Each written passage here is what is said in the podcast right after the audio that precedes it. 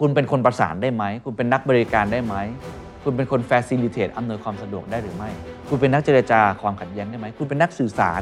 ที่ทำให้คนเข้าใจได้หรือไม่ อันนี้คือบทบาทของผู้นำที่มันแอดออนหรือมันทวีความสำคัญมากขึ้นเรื่อยๆ ถ้าผู้นำสามารถทำบทบาทตรงนี้ได้ ยังไงก็ตามคนก็ยังต้องการคุณ ผมเคยเสียเวลาแล้วก็เสีย น้ำตาเสียหลายอย่างมากเลยไปกับเรื่องของการฝึกฝน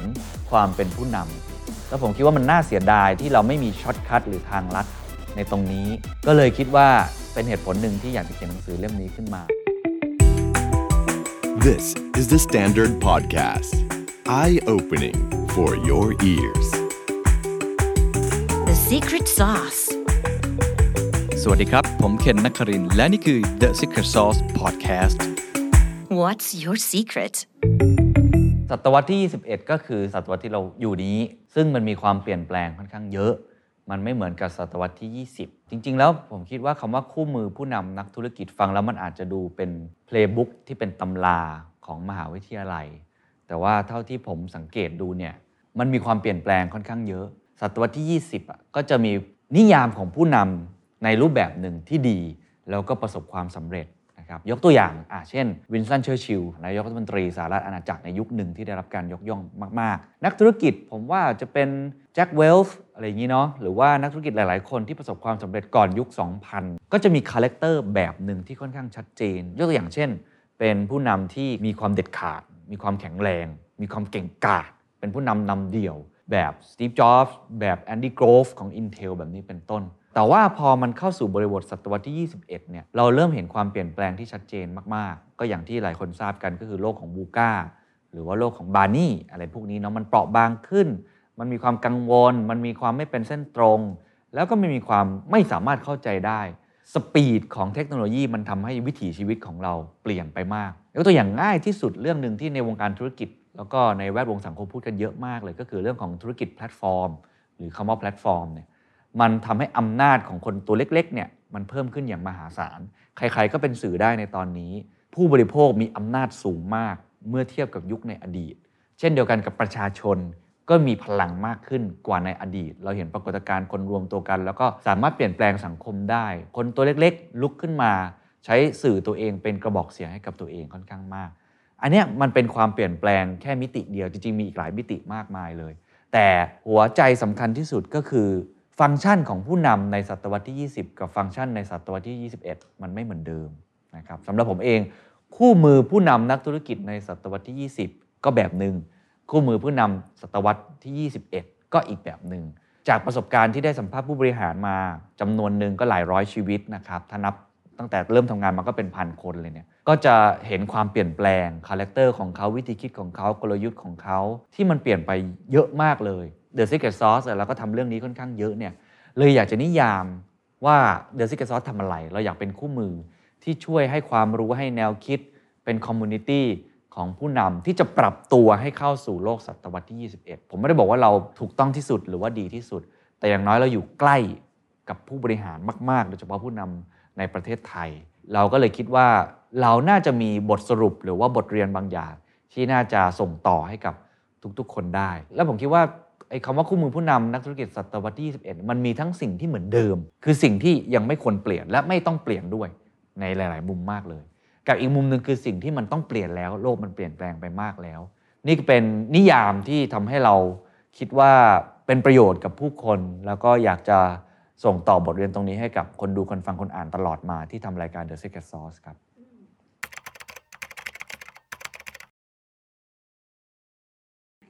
ควรปรับเรื่องอำนาจ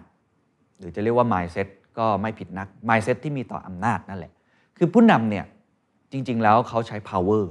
เขาใช้อำนาจในการขับเคลื่อนทุกสิ่งทุกอย่าง ถ้าเกิดผู้นำไม่มีอำนาจก็ไม่สามารถจะขับเคลื่อนอะไรได้เลย ที่มาของอำนาจการใช้อำนาจเนี่ยมันเป็นศิลปะ แล้วมันก็เป็นศาสตร์ด้วยที่สามารถเรียนรู้กันได้ ในอดีต ศตวรรษที่ 20 ผู้นำที่มีอำนาจสามารถใช้อำนาจได้อย่างเต็มมือ สามารถสั่งการได้ สามารถที่จะแค่มีคำสั่งออกมา คนก็ต้องทำตามกันทั้งหมด เขาไม่มีทางเลือกมากนัก ยกตัวอย่างเช่นการทำงาน แค่ให้เงินเยอะๆ มีนโยบายที่น่าสนใจ มีกลยุทธ์ที่สามารถที่จะนำพาองค์กรไปข้างหน้าได้ คนก็พร้อมจะเข้ามาทำงานกับคุณ เพราะว่าคนมองแค่เรื่องเงินเป็นปัจจัยหลัก ความมั่นคงในชีวิต คุณพ่อคุณแม่เรา Gen X นะครับหรือว่า Baby Boomer เนี่ยมองแค่เรื่องนี้ด้วยซ้ำเพราะว่าโลกบริบทมันเป็นแบบนั้น แต่ในยุคปัจจุบันเนี่ยมันเปลี่ยนไปเนาะมันเปลี่ยนไปค่อนข้างมาก อำนาจที่ผู้นำมีเนี่ยมันไม่สามารถใช้ได้แบบเต็มมือเหมือนเดิม เราต้องรู้จักใช้อำนาจให้ถูกที่ถูกเวลา นั่นเป็นคอนเซปต์ของหนังสือที่ใช้คำว่า invisible leader ก็คือผู้นำที่ล่องหน ล่องหนไม่ได้หมายว่าไม่มีตัวตนหรือไม่เข้าออฟฟิศเลยไม่ใช่แบบนั้น แต่ว่าเขาใช้อำนาจไม่ได้แบบเต็มมือเขา decentralize หรือกระจายอำนาจมัน empower เห็นไหมคำคำว่า empower เนี่ยเพิ่งมาได้ยินยุคหลังๆ power แล้ว empower คือต้อง empower คน มากขึ้น อย่างที่บอกเมื่อกี้ยกตัวอย่างเรื่ององค์กรเนี่ยปัจจุบันนี้ถามว่าคนรุ่นใหม่นะครับตั้งแต่ Gen Y ลงมา Gen Z เนี่ยสนใจอะไรมากสุด อันดับหนึ่งที่เขาจะพูดเลย คือเรื่องของ flexibility ความยืดหยุ่นในทุกมิติ แน่นอนเงินยังเป็นปัจจัยสำคัญ แต่ผู้นำไม่สามารถเอาเงินมาล่อเขาได้อย่างเดียว ต้องเอาความยืดหยุ่นมาทำให้เขาอยากทำงานกับคุณ ต้องเอาเรื่องของ purpose หรือว่าเหตุผลของการมีอยู่ขององค์กร มาดึงดูด นั่นก็เป็นตัวอย่างหนึ่งที่ทำให้เห็นภาพนะครับว่าผู้นำต้องใช้อำนาจ ที่เปลี่ยนแปลงไป อันเนี้ยเป็น mindset ที่มีต่ออำนาจที่คุณต้องเข้าใจ คุณต้องเข้าใจตั้งแต่ที่มาของอำนาจที่ไม่เหมือนเดิม คุณต้องเข้าใจตั้งแต่วิธีการใช้อำนาจให้เกิดอิทธิพลต่อคนอื่น และคุณต้องเข้าใจวิธีการบริหารอำนาจนั้น เพื่อให้เกิดผลลัพธ์ที่ได้ประสิทธิภาพแล้วประสิทธิผล คุณจะซื้อใจคนได้ มันไม่ใช่เรื่องของอำนาจอย่างเดียว แต่มันมีบริบทอื่น ๆ ที่แวดล้อมอยู่เป็นจำนวนมาก แล้วผมคิดว่า ถ้าผู้นำยุคใหม่ไม่เข้าใจเรื่องนี้ คุณก็จะกลายเป็นคนที่ตกยุคหรือว่า obsolete คือแขนขารีบไปหมดเลย ไม่สามารถที่จะจัดการเรื่องราวหรือขับเคลื่อนองค์กรให้เกิดผลที่ประสบความสำเร็จได้ครับ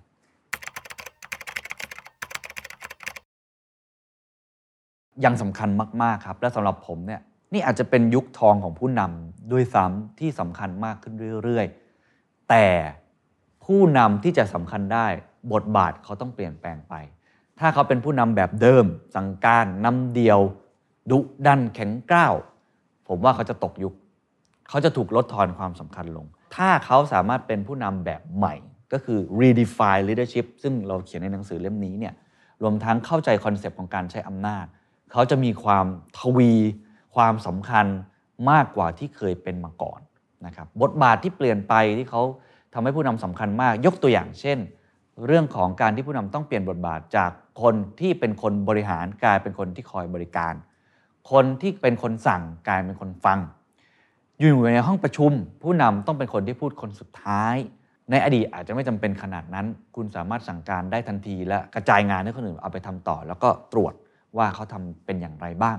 แต่ในปัจจุบันคนมันเปลี่ยนแปลงไป คนมีอำนาจในตัวเองสูงขึ้น ถ้าคุณเดินเข้ามานั่งประชุม แล้วคุณก็พูดพูดพูดพูดพูดอยู่คนเดียว จะไม่มีใครฟังคุณเลย และสิ่งที่คุณอยากให้เขาทำเขาจะไม่อยากทำเลย แม้ว่าเขาจะได้เงินมากหน่อยแค่ไหนก็ตาม และหน้าที่คุณคือรับฟังเสียงทุกเสียงที่คิดเห็นแตกต่างกัน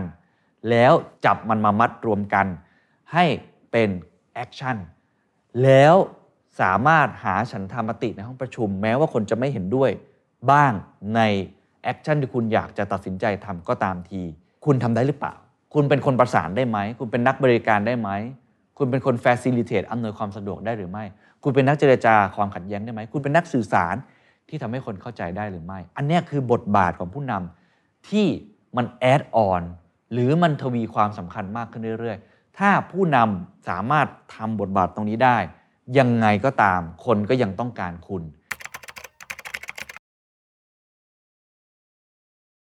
อันนี้เป็นเป็นความยากลำบากของตัวผมเองเลย แล้วก็เป็นเหตุผลที่ผมอยากจะแบ่งปันผ่านหนังสือเล่มนี้ด้วย เพราะผมคิดว่าความเป็นผู้นำเนี่ยมันคือศาสตร์และศิลป์เรื่องศิลปะผมคงไม่ไปก้าวก่ายเพราะแต่ละคนมีวิถีและวิธีในแบบของตัวเอง แต่ละคนมี character ของตัวเอง มีบุคลิก มีเงื่อนไขบริบทที่ไม่เหมือนกันคุณต้องลงมือทำเอง แต่ศาสตร์เนี่ยศาสตร์มันคือการเอาศิลป์มารวมกันทั้งหมด แล้วมัดออกมาเป็น บทเรียนอะไรสักบทเรียนที่มันพอที่จะใช้ร่วมกันได้ และใช้ซ้ำได้ ผมเคยเสียเวลาแล้วก็เสียน้ำตาเสียหลายอย่างมากเลยไปกับเรื่องของการฝึกฝนความเป็นผู้นำแล้วผมคิดว่ามันน่าเสียดายที่เราไม่มี shortcut หรือทางลัดในตรงนี้ ก็เลยคิดว่าเป็นเหตุผลหนึ่งที่อยากจะเขียนหนังสือเล่มนี้ขึ้นมา แล้วถามว่าทำอะไรบ้างดีล่ะ ผมก็เลยลองสรุปออกมาเป็น framework คร่าวๆที่ ผมเองใช้วิธีการนี้ และผมได้รับบทเรียนมาจากผู้บริหารผู้นำเก่งๆของคนไทยรวมทั้งต่างประเทศ ผมสังเกตว่าเขาใช้วิธีการประมาณนี้แหละ ในการเคี่ยวกรำแล้วก็ขัดเกลาตัวเอง จนกลายเป็นผู้นำที่ดีขึ้นได้นะครับจนกลายเป็นผู้นำที่ล่องหนได้นะครับหลักๆมีด้วยกันประมาณ 4-5 รี อันแรกก็คือ realize ก็คือการตระหนักรู้ ผมใช้คำว่าการตื่นไม่รู้ เพราะโลกมันเต็มด้วยความไม่รู้เต็มไปหมดเลย ไม่ใช่แค่ตื่นรู้อย่างเดียว คุณต้องตื่นไม่รู้และตระหนักว่าโลกมันเปลี่ยนไปแค่ไหน และตัวคนเองอะยังมีคุณค่าจริงหรือเปล่ากับสิ่งที่คุณทำอยู่ คุณรู้ไหมว่าโลกมันขยับ คุณรู้ไหมว่าแผ่นดินมันกำลังไหว คุณรู้ไหมว่าดวงอาทิตย์กำลังขึ้นเปลี่ยนทิศ แล้วคุณรู้ไหมว่าตัวตนของคุณตอนเนี้ยมันไม่สอดคล้องกับบริบทที่เปลี่ยนไปแล้ว คุณต้องปรับตัวอย่างไร ถ้าเราไม่สามารถผ่านประตูนี้ได้เนี่ยไม่มีทางจะเข้าบ้านนี้ได้เลย เราจะไม่มีกุญแจที่ปลดล็อกตัวเอง ก็คิดว่า realize สำคัญที่สุด ต้องรู้ว่าตัวเองไม่รู้อะไร ข้อที่ 2 คือการรีเซ็ตก็คือสิ่งที่ผู้นำต้องทำกับตัวเองนะผมคิดว่าหัวใจสำคัญที่สุดของผู้นำอย่าเพิ่งไปนำคนอื่นเลยครับนำตัวเองให้ได้ก่อน คุณต้องรู้ว่าตัวเองเป็นคนแบบไหนอย่างไร และคุณจะพัฒนาตัวเอง ให้เป็นคนที่ดีขึ้น หรือมองตัวเองในมุมมองอนาคตข้างหน้า 2-3 ปีข้างหน้า คุณอยากเป็นคนแบบไหน เพราะว่าหัวใจอย่างหนึ่งของผู้นำที่ง่ายที่สุดคือ คุณต้องเป็นตัวอย่างที่ดีให้กับคนที่ตาม เช่น คุณอยากให้พนักงานของคุณทำงานหนัก แต่คุณไม่ทำงานหนัก ยากมากที่เขาจะไปพร้อมกับคุณ ผู้นำมีหน้าที่ทำให้เป็นตัวอย่าง คุณอยากให้ประชาชนของคุณเป็นคนที่มีความเป็นธรรม เป็นคนที่โปร่งใสไม่คดโกง ผู้นำก็ต้องเป็นคนที่ซื่อสัตย์โปร่งใส เสียสละไม่คดโกงก่อน อันนี้เป็นหัวใจสำคัญ ข้อนี้ก็เลยเป็นข้อที่รีเซ็ตขึ้นมาทำกับตัวเอง ซึ่งมันก็จะมีรายละเอียดปีกย่อย ตั้งแต่เป็นตัวอย่างในแง่ของคุณธรรม ในแง่ของการเป็นตัวอย่างเรื่องของบุคลิกภาพนิสัย แต่มันยังมีเรื่องของการที่คุณต้องฝึกเรียนรู้ไม่หยุดนิ่งกับตัวเองโอบกอดความเปลี่ยนแปลง หรือแม้กระทั่งในเรื่องของการที่คุณนั้นต้องไม่หยุดที่จะเรียนรู้ตลอดชีวิต หรือการที่คุณสามารถคิดวิเคราะห์ แยกแยะ วิสัยทัศน์ และกลยุทธ์ได้ ผู้นำมีหน้าที่ในการมองไปในข้างหน้ามองไปอนาคต ถ้าผู้นำไม่สามารถมองเห็นภาพอนาคตได้ว่าองค์กรควรจะเดินไปในทิศทางไหนประเทศ ควรจะเป็นอย่างไรในอีก 5 ปีข้างหน้า ผมคิดว่าคุณสอบตกของหน้าที่ของความเป็นผู้นำเบื้องต้นเลยด้วยซ้ำก็อันนี้ก็เป็นข้อ 2 ก็คือเรื่องของรีเซ็ตอันนี้ก็จะมีบางส่วนที่มันยังเป็นบทเรียนในอดีต แต่ว่ามีบางอย่างที่คุณต้องปรับค่อนข้างเยอะนะครับ อันที่ 3 คือ revive คือฟื้นฟู ศาสตร์เนี้ยเป็นศาสตร์ที่ผู้นำต้องทำกับคนอื่น มีคำกล่าวหนึ่งของนักวิชาการท่านหนึ่งบอกว่า จริง ๆ แล้วผู้นำอะคือคนที่คิดวางแผน แล้วก็ยืมมือคนอื่นทำงาน ผมว่าจริงมาก เพราะเราไม่ได้เป็นคนลงมือทำงานเอง เราเป็นนายพลแต่เราไม่ได้รบเอง คนที่รบคือพลทหาร เราเป็นคนที่อยู่ในสนามฟุตบอลก็จริง แต่เรายืนอยู่ข้างนอก เราเป็นโค้ชแต่คนที่เตะ คือ 11 คนที่ลงอยู่ในสนาม เพราะฉะนั้นถ้าผู้นำไม่มีศาสตร์และศิลป์ ไม่มีวิชาในการบริหารคนสำหรับผมอย่าเรียกตัวเองว่าเป็นผู้นำนั่นคือคนทำงานคนเดียว คุณจะทำยังไงให้บริหารคนได้ เราจะต้องฟื้นฟูศาสตร์ตั้งแต่ในอดีต แล้วเอากลับมาให้มันเหมาะสมกับศตวรรษที่21นะครับ ผมก็แบ่งเป็น 4 ข้อด้วยกันนะครับ ข้อแรกก็คือเรื่องของการ empathy คือการรับฟังก่อน ซึ่งอันนี้ถือว่าเป็นเรื่องที่ทวีความสำคัญมากขึ้นเรื่อยๆ มากกว่าในอดีตมากๆ ผมเชื่อว่าผู้นำ character ในอดีตศตวรรษที่ 20 ไม่ค่อยมีคน empathy สักเท่าไหร่ แล้วดูอ่อนแอด้วย แต่ว่าในยุคปัจจุบันเราดูคุณจาซินดาอาร์เดนนะครับอดีตผู้นำของนิวซีแลนด์อย่างเงี้ยก็จะเป็นคนที่มีความอ่อนโยนมาก คุณสัตยานาเดล่าของ Microsoft ก็จะมีความอ่อนโยนมากนะฮะมีความ empathy สูงมาก อันดับที่ 2 คือคุณต้อง engage ก็คือการสื่อสาร ถ้าคุณไม่สื่อสารคุณจะไม่สามารถซื้อใจใครได้ และการสื่อสารต้องสื่อสารสองทาง ไม่ใช่แค่พูดอย่างเดียว แต่ต้องรับฟังหัวใจของการสื่อสารคือการฟังด้วยซ้ำและจุดศูนย์กลางของการสื่อสารคือผู้ฟังนะครับสามคือเรื่องของการ empower หรือว่าการมอบอำนาจ ซึ่งเนี่ยผมคิดว่าเป็นศาสตร์จะเรียกว่าใหม่ก็ไม่เชิง แต่ว่าค่อนข้างที่จะแตกต่างมากกว่าในอดีต คือการใช้อำนาจน้อยที่สุดเท่าที่จะเป็นไปได้และคนอื่นได้ทำ แต่การ empower มันจะมีรายละเอียดของมันค่อนข้างมาก มันไม่ใช่ว่าคุณให้อำนาจแล้วปล่อยเขาเลย ถีบเขาลงน้ำไปเลย แต่มันจะมีสิ่งที่คุณต้องโคชชิ่งเขามอนิเตอร์เขาสอนเขามันจะมีงานอื่นๆ อีกมากมายที่คุณต้องทำเพิ่มเติมในเรื่องของการ empower แล้วก็อันสุดท้ายเป็นเรื่องที่ผมคิดว่าผู้นำในยุคนี้จำเป็นอย่างยิ่งก็คือเรื่องของ energize คุณต้องมีพลังงาน ผู้นำคือพลวัตของทีม ผู้นำคือชีพจรของทีม คือลมหายใจของทีม ไม่มีเขาก็ได้นะครับ แต่ในยามที่เกิดวิกฤต ผู้นำนั่นแหละ จะเป็นคนที่ปลุกใจให้ทุกคนลุกขึ้นมา ยามที่ร้องไห้เขาจะเป็นคนที่ปลอบประโลม ยามที่ดีใจเขาจะเป็นคนที่อย่าดีใจจนเกินไป ป้องกันความเสี่ยง พลังของผู้นำจะเป็นตัวกำหนดบรรยากาศและพลังงานของทีมด้วย เพราะฉะนั้นถ้าเกิดผู้นำสุขภาพไม่ดีทั้งกายและใจ บริหารเวลาไม่ได้ ไม่ energize ตัวเองในทุกๆวันทีม ก็จะเป็นอย่างนั้น ถ้าผู้นำเหยาะแยะทีมงานก็จะเหยาะแยะ ถ้าผู้นำเต็มไปด้วยพลัง ทีมงานก็จะเต็มไปด้วยพลังนะครับนี่คือข้อที่ 3 ก็คือเรื่องของ revive แล้วก็ข้อสุดท้ายครับข้อทีสี่ 4 คือเรื่องของ reform reform เนี่ยผมพูดภาพใหญ่เลยว่า ปัจจุบันเนี้ยจาก shareholder capitalism มันมาสู่ยุค stakeholder capitalism ผู้นำต้องเป็นคนที่ยืนหยัดเพื่อสังคม แล้วก็เพื่อสิ่งแวดล้อมมากขึ้น Triple P bottom line เนาะไม่ใช่แค่ profit อีกต่อไป แต่ว่าต้องมี planet แล้วก็ต้องมี people ด้วย อันเนี้ยเป็นสิ่งที่ผู้นำต้อง reform ทั้งตัวเองและระบบนิเวศที่อยู่รายล้อม รวมทั้งต้องมองออกไปข้างนอก คิดเรื่องสังคมและโลก ESG พวกเนี้ยให้เป็นเรื่องปกติมากยิ่งขึ้นนะครับจริงๆ ยังมีบทส่งท้ายในหนังสือก็คือ reverse เราก็จะพูดเรื่องการกลับด้านของผู้นำคือพูดเรื่องอำนาจ และการส่งต่ออำนาจนั้นให้กับผู้นำรุ่นใหม่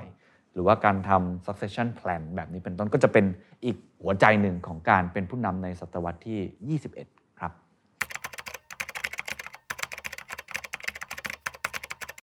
อันแรกก็คือเป็นกรณีศึกษาจริง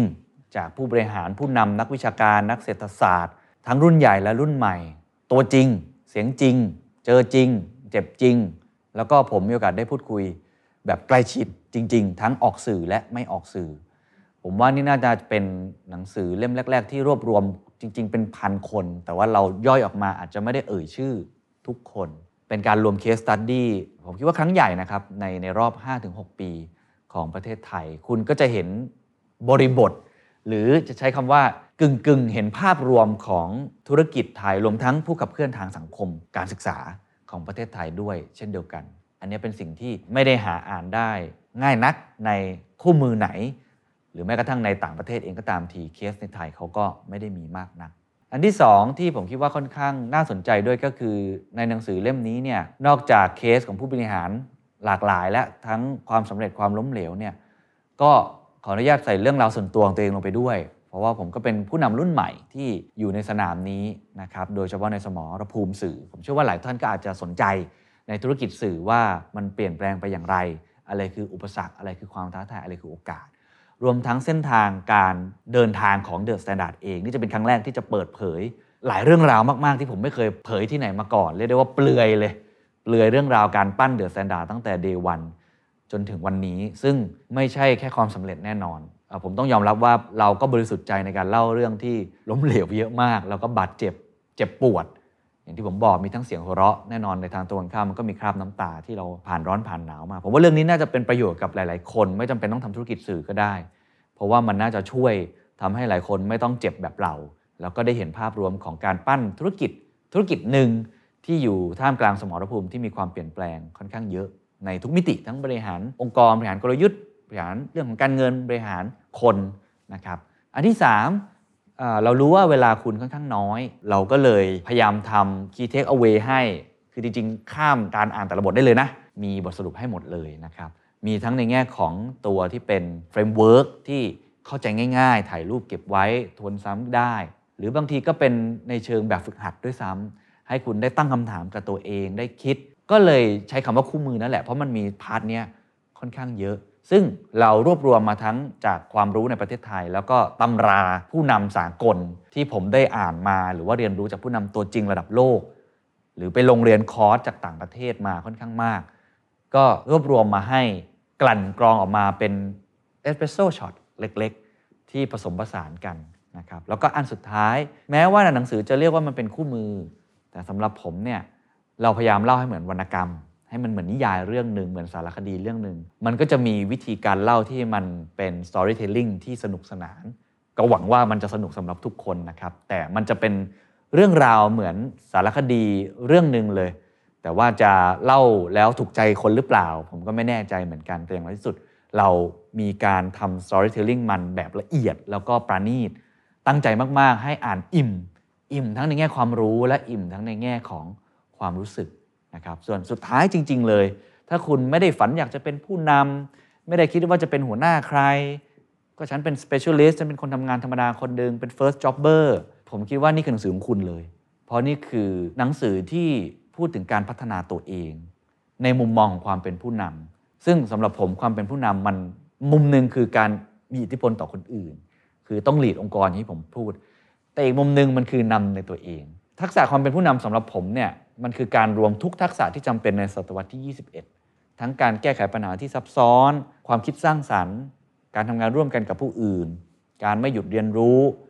การคิดวิเคราะห์ การตั้งคำถาม curiosity ทุกอย่างเลยครับ โยนลงไปในเครื่องปั่น แล้วก็ปั่นปั่นปั่นปั่นออกมา แล้วเอาไปสกัดเย็นออกมาเป็นโคเพรสนั่นแหละคือทักษะความเป็นผู้นำมันคือหัวเชื้อที่สำคัญที่สุด ถ้าคุณมีสิ่งนี้นะ แล้วถือสิ่งนี้ไว้ในตัวนะคุณจะไปขยายความทักษะอื่นๆ อีกกี่ทักษะก็ได้ ในทางตรงข้ามถ้าคุณไม่มีทักษะนี้ มันก็น่าเสียดาย มันจะเหมือนคุณไม่มีรากที่แข็งแรงมากเพียงพอผมเชื่อว่าผู้นำในตัวเองเป็นสิ่งที่จำเป็นมากกับคนทำงานทั่วๆไปในทุกๆ คน คนทำงานทั่วไปคนหนึ่งกับคนทำงานที่มีทักษะความเป็นผู้นำในตัวเองสูง แม้ว่าเขาจะไม่ได้เป็นหัวหน้า ผมคิดว่าถ้าผมเป็นผู้บริหาร หรือคนที่ต้องเลือกให้คนนี้มาทำงานกับผม ผมจะเลือกคนที่มีทักษะความเป็นผู้นำเพราะผมเชื่อว่าไม่ว่าจะเกิดอะไรขึ้น เขาจะนำตัวเอง และพาองค์กรผมไปในทิศทางที่ดีได้ หนังสือเล่มนี้จะพูดเรื่องการพัฒนาตัวเอง เพื่อให้คุณเป็นคนที่ดีขึ้นนำตัวเองให้ดีขึ้นครับ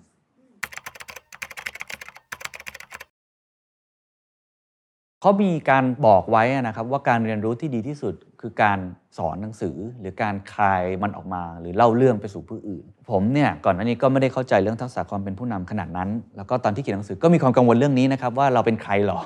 เราไม่ใช่ด็อกเตอร์ศาสตราจารย์ที่ไหน แล้วก็ไม่เคยเรียนจบคลาสผู้นำอะไรขนาดนั้นด้วย เอาความมั่นใจมาจากไหนมาทำนะฮะแต่ว่าด้วยความตั้งใจจริง แล้วก็คิดว่ามีเคสจริงจากผู้บริหารหลายท่านเนี่ย support ผมว่าก็น่าจะโอเค แต่ว่า ตัวเองเนี่ยตอนที่ทบทวนแต่ละบทแต่ละบท ตอนที่ต้องเอาเคสมาเขียนจริงเนี่ยผมคิดว่าตัวเองได้เรียนรู้เรื่องนี้มาก แล้วก็ตอนนี้ก็ต้องบอกว่าตัวเองเข้าใจความเป็นผู้นำมากขึ้นมาก แล้วก็รู้ได้ว่าตัวเองยังต้องพัฒนาอีกหลายจุดมาก เพื่อทำให้เป็นผู้นำที่ดีขึ้น ตามความคาดหวังของทีมงานของเรา หรือว่าคนที่ทำงานร่วมกับเรา อันนี้คืออันแรกที่ได้เรียนรู้มาก อันที่สองก็คือได้เรียนรู้ว่าจริง ๆ แล้วในประเทศไทยมีผู้นำที่เก่งกาจมากมายเลย เต็มไปหมดเลย มีคนดีๆ ที่พร้อมจะ support ซึ่งกันและกันทำงานร่วมกันมากมาย แล้วแต่ละคนเนี่ยมีของอะเยอะมาก เพราะว่าตอนที่ทำนี่ก็ต้องลดทอนตัดทอนเนื้อหาบางส่วนออกไปเยอะมากเลยทำให้มีความหวังต่อสังคมต่อประเทศไทยมากว่า ถ้าเราทำงานร่วมกันได้ ผมคิดว่าเรามีโอกาสอีกมากมาย อันที่ 3 สิ่งที่ได้รู้หรืออาจจะเป็นคุณค่าบางอย่างที่ผมคิดว่าผมอยากจะส่งต่อละกัน อันนี้อาจจะเป็นเรื่องราวส่วนตัวเลย จริง ๆ แล้วเหตุผลหนึ่งที่เขียนหนังสือเล่มนี้ขึ้นมาเนี่ยมันเป็นเพราะว่าตัวผมเองเนี่ยตอนนี้เริ่มเป็นความเสี่ยงขององค์กร และเป็นความเสี่ยงอันดับที่หนึ่งด้วยซ้ำซึ่งตอนฟังครั้งแรกก็หงุดหงิดแล้วก็รู้สึกไม่ค่อยสบายใจว่า ฉันจะเป็น liability ขององค์กรได้ยังไงเนี่ยแต่มารับรู้ตอนหลังนะครับว่าเออจริงแฮะคือเหมือนเราเป็นแบรนด์แอมบาสเดอร์ของ The Standard แล้วก็เรา involve กับงานหลาย ๆ อย่างมาก องค์กรที่ดีคือองค์กรที่ไม่พึ่งพาใครคนใดคนหนึ่ง แล้วก็องค์กรที่ดีควรจะมีเรื่องของ successor ที่คอยส่งต่อ มันถึงจะยั่งยืน แล้วก็เลยเข้าใจว่าทำไมเราถึงเป็นความเสี่ยง เพราะว่าเรายังไม่เคยคิดเรื่องนั้นเลย แล้วผมคิดว่าหนังสือเล่มนี้จริง ๆ แล้วจะเป็นเครื่องมือนั้น ผมตั้งใจมากว่าจะให้มาเรียนรู้จากผมแบบตัวต่อตัวตลอดเวลา ผมว่ามันก็อาจจะยาก บางทีเขาก็อาจจะไม่อยากมาอยู่ใกล้ผมตลอดเวลาก็เป็นไปได้ จะทำยังไงที่เดอะ s แ a นดาร์ดต้องสร้างผู้นำรุ่นใหม่ ขึ้นมาที่มี DNA ความเป็นผู้นำแห่งศตวรรษที่ 21 เขาไม่ต้องเชื่อผมไม่ต้องเป็นเหมือนผม แต่อย่างน้อยมันมีเคสนักธุรกิจและผู้บริหารจำนวนมากของประเทศไทยหลายร้อยคนอยู่ในนั้นน่ะมันต้องมีสิ่งที่เขาเอาไปใช้ได้อย่างแน่นอน และผมอยากให้เขาพัฒนาตัวเองจนกลายเป็นผู้นำที่เก่งกว่าผม แล้วก็สามารถที่จะช่วยเดอะ s แ a นดาร์ดในการขับเคลื่อนองค์กรนี้ต่อไปได้มากๆ นะอันนี้เป็นเป็นเหตุผลส่วนตัว แต่ว่าคุณค่าอื่นที่คิดว่าอยากจะส่งต่อให้กับคนอ่านแล้วกันนะครับ ถ้ามองภาพใหญ่เลย นอกจากตัวบุคคลที่อยากเป็นผู้นำที่ดีขึ้นแล้วเนี่ยผมคิดว่าประเทศไทยอะยังมีช่องว่างอยู่ตรงนี้จำนวนมาก ที่จะสร้างคนคุณภาพหรือผู้นำที่มีคุณภาพมากยิ่งขึ้น เรามีครับเรามีคนเก่งเต็มไปหมด เรามีอะไรจำนวนมาก แต่ทำไงที่มันจะเพิ่มมากขึ้นกว่านี้ แล้วก็เข้าใจ concept ของความเป็นผู้นำที่ผมคิดว่ามันควรจะเป็นในศตวรรษที่ 21 ผมเชื่อว่าถ้าเราส่งต่อความรู้นี้ ไม่ต้องซื้อหนังสือผมก็ได้นะ เอาไปเล่าต่อ หรือนำไปทดลองลองผิดลองถูก อาจจะไม่ต้องเชื่อผมก็ได้แต่ในวิถีของตัวเอง ผมเชื่อว่าถ้าเรามีคนที่คุณภาพมากขึ้น มีผู้นำที่คุณภาพมากขึ้นในสังคม สังคมนั้นๆ ก็น่าจะพัฒนาขึ้นได้เช่นเดียวกันครับสำหรับคุณผู้ฟังคุณผู้ชม อันนี้คือความในใจของผมเลยก่อนอื่นขอบคุณที่อยู่ด้วยกันมาตลอดนะครับ ตั้งแต่เริ่มต้นก่อตั้งเดอะ s ซนดาร์ดแล้วก็รายการ The Secret Sauce นะครับขอบคุณจริง ๆ ผมพูดบ่อย แล้วก็ผมก็จะพูดไปเรื่อยๆนะครับอย่าเพิ่งเบื่อกันก็คือ Purpose ของเราคือ Stand up for the people พวกคุณทุกคนเนี่ยคือเหตุผลการมีอยู่ของเราจริง ๆ เพราะว่าทุกเสียงที่ติที่ชม ทุกยอด like dislike ทุกความเห็นทั้งดีและไม่ดีทุกดอกไม้ทุกก้อนอิฐเนี่ยมันทำให้เราเติบโต แล้วก็ทำให้เรามีวันนี้ได้ เสียงของคุณมีค่าจริง ๆนะครับ วันนี้ก็เป็นอีกช่องทางหนึ่งอีกเนื้อหาหนึ่งที่ผมอยากจะส่งต่อไปถึง ต้องเรียกว่าคุณผู้อ่าน เช่นกัน ก็คือหนังสือเล่มนี้ มันเป็นการรวบยอดบทสรุปทุกอย่างตลอด 5-6 ปีที่ผ่านมาของ The Standard The Secret Sauce รวมทั้งตัวผมเองด้วย มันเป็นความรู้ที่กลั่นกรองมาจากปัญญาของผู้บริหารชั้นนำของประเทศไทย ทั้งรุ่นใหญ่และรุ่นใหม่ ออกมาเป็นหนังสือ 300 กว่าหน้า ผมก็อยากจะส่งต่อแล้วก็อยากจะแบ่งปันความรู้และปัญญาอันนี้ไปถึงทุกท่านนะครับ หวังว่ามันจะมีประโยชน์บ้างไม่มากก็น้อย หวังว่ามันจะทำให้ทุกท่านได้ยิ้มหรือว่าอย่างน้อยสนุก หรือทำให้หลับสบายขึ้นถ้าอ่านก่อนนอน หรือเป็นของขวัญที่ส่งต่อ ให้กับคนที่คุณรัก หรืออาจจะเป็นหนึ่งในคู่มือขององค์กรของคุณ ที่ทำให้องค์กรของคุณสร้างผู้นำรุ่นใหม่ๆ หรือแม้กระทั่งรุ่นใหญ่เองได้อัปเดตความรู้ใหม่ๆ ที่เกิดขึ้น ถ้าเราเป็นตรงนั้นได้ ถ้าผมสามารถเป็นส่วนหนึ่งในความสำเร็จของคุณได้ ก็คงเป็นสิ่งที่คาดหวังสูงสุด แล้วก็คงจะทำให้เรารู้สึกมีคุณค่า แล้วก็เป็นเหตุผลของการมีอยู่ของพวกเราจริง ๆ ครับ เข้าสู่ช่วงขายของครับ7ถึง22 มีนาคมนี้จะเป็นวันที่เราเปิด pre-order ราคาหนังสือ 490 บาทนะครับลด 10%เหลือเพียง 441 บาทอ้อที่สำคัญที่สุดครับ ส่งฟรีด้วยนะครับ รายละเอียดการ pre-order ตามช่องทางตรงนี้แหละครับ ขึ้นสแกน QR code หรือว่าอาจจะติดต่อสอบถามเข้ามาในทุกช่องทางของ The Standard นะครับ ส่วนใครที่พอมีเวลานะครับ อยากจะมาเจอกันแลกเปลี่ยนความคิดเห็นกัน หรือว่าถ้าอยากจะให้ผมเซ็นลายเซ็นอะไรบางอย่าง ให้หนังสือมันมีอะไรมากขึ้นนะฮะ ก็มาเจอกันที่งานสัปดาห์หนังสือแห่งชาติ ตั้งแต่ 30 มีนาคมถึง 9 เมษายนครับ ถ้าคุณชื่นชอบ The Secret Sauce episode นี้นะครับ ก็ฝากแชร์ให้กับเพื่อนๆ คุณต่อด้วยนะครับ และคุณยังสามารถติดตาม The Secret Sauce ได้ใน Spotify, SoundCloud, Apple Podcast, Podbean, YouTube และ Podcast Player ที่คุณใช้อยู่นะครับ และอย่าลืมติดตาม Facebook Fanpage The Secret Sauce เข้ามาติชมเข้ามาพูดคุยกับผมได้เลยนะครับ